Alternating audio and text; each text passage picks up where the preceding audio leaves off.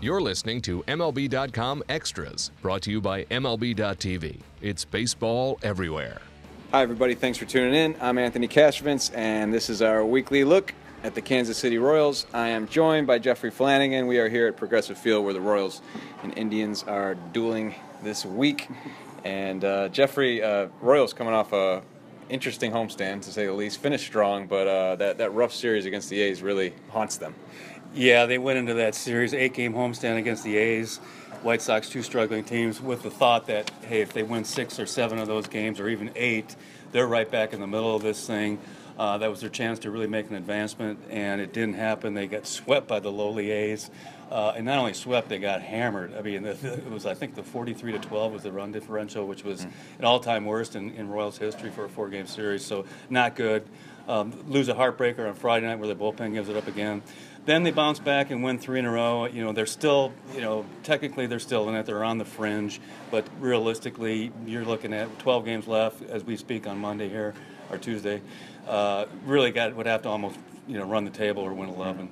Yeah, I was just down there talking to Ned Yost and, and, and even Dayton Moore a little bit, and say yeah, I mean, they, they try to ex- accentuate the positive. You know, yeah. it's still mathematically a lot, but you know, Ned was just talking about how he just uh, appreciates that this group has when you look at the big picture of the last couple months and all the injuries they've had, they have played hard for him. They have tried. They have, uh, you know, put forth that, that, that, best foot forward. But man, you, you think about all the adversity they, they face this year from an injury standpoint, it's a lot to overcome. Yeah, and, and like Ned likes to say too, no one is going to feel sorry for it because all yeah. teams have injuries too. But, and I think in back of their minds too, uh, there are some things to play for aside from the playoffs. If they happen to have a, get a 500 record here, that will be the first time since the late 70s that they've been over 500 four straight years. So wow. it's, it's, kind of a symbol of how Dayton's turned this franchise around, and I think that's important. They just don't want to tank it and go, you know, 75 and 87 or whatever. They, they do want to finish strong. You know, have another winning season. Uh, they've already beat the PECOTA projections, by the way. So for the well, for the seventh straight year, so uh, they're still uh, they are still playing hard. I saw that over the weekend. Uh, there hasn't been a lot of quitting them, and uh, that's who they are. Uh, you know, sometimes you get to this position and it, it's, you know, the individual milestones start to mean more than the, the team record or anything like that. And uh, we were just talking with Ned about this, about Eric Hosmer's kind of strange year. He's had a rough second half, but, you know, he, he's going to look up at the end of the year and might even call it a career year uh, from a power standpoint, from a production standpoint. 23 home runs, uh, probably finished with 100 RBI.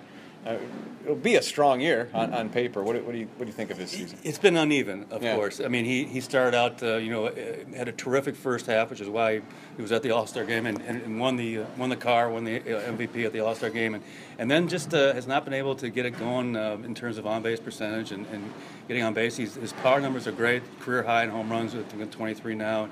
Gonna, he already has a career high in RBIs. He's probably going to get the coveted 100 RBIs.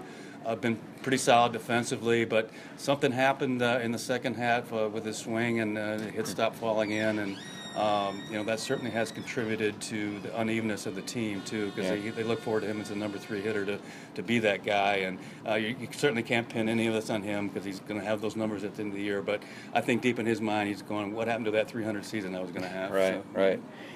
Um, you know, another guy who's going to look up and, and, have a nice season on paper at the end of the year is Kendrys Morales, and that's something that uh, you think back to early in the season, people were calling for this guy's head, or at least calling for him to be DFA'd. Absolutely, and uh, uh, turned out much differently.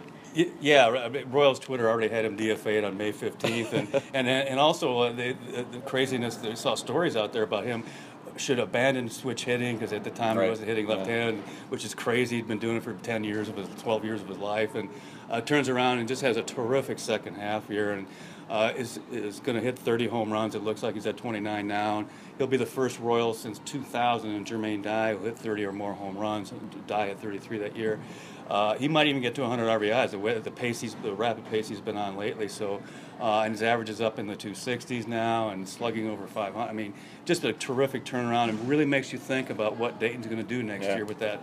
You know, obviously, the, both sides will turn down the mutual option, but there's a possibility of a qualifying offer.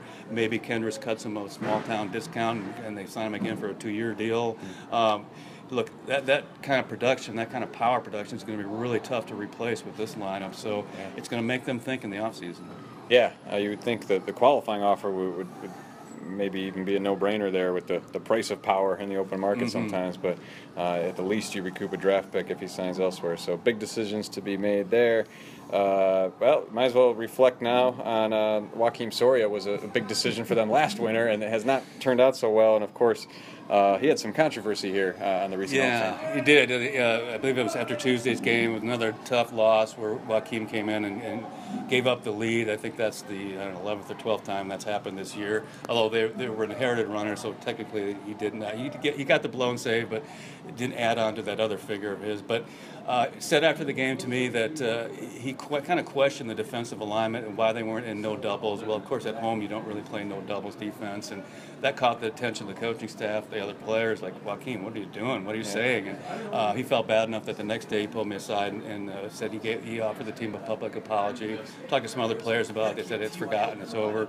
Jack's a teammate. We all we're on this together. So moving forward. Uh, you got to just say, Ned even hinted tonight too. He said one thing nice is we're on the road, and he's not going to get booed if I bring him in a game because it's, it's been pretty vicious at home, and yeah. uh, they've got two more years with his contract, so they've got to figure out some way to use him effectively, whether it's in the bullpen or even maybe try him as a fifth starter or something like that. But yeah. they've got to get some value out of that contract.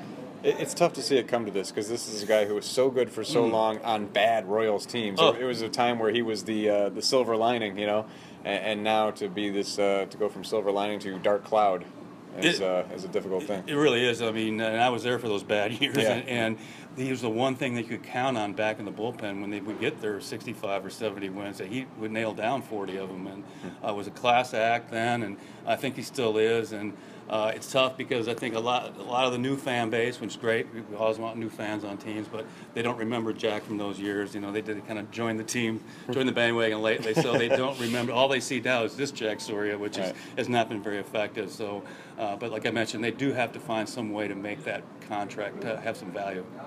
Um, all right, again, we're not we're not shoveling the last uh, bit of dirt on the Royals just yet, but it's, it's pretty close to that point. So you do start to think about next year, and specifically start to think about next year's rotation. Rotation, and uh, Jason Vargas uh, could, of course, be a part of that. Uh, what's the latest on his rehab? Had a really encouraging uh, rehab start through about 52 or 53 pitches last week. Um, uh, went three innings. it was Saturday, I believe it was. gave up one run.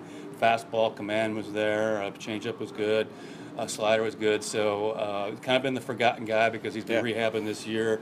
Uh, but going into 2017 now, you can pretty much count on having four guys in that rotation. If, if Vargas can give you 150, 180 innings, now you can only have to go out and search for one other guy to fill out the rotation. So, and left-handed, of course, is valuable too, as you know. So, uh, yeah, very encouraging. That's what they wanted to see down the stretch, down these final two weeks. Is does he look like he'll be a, a capable starter again in 17? It sure does look like it now.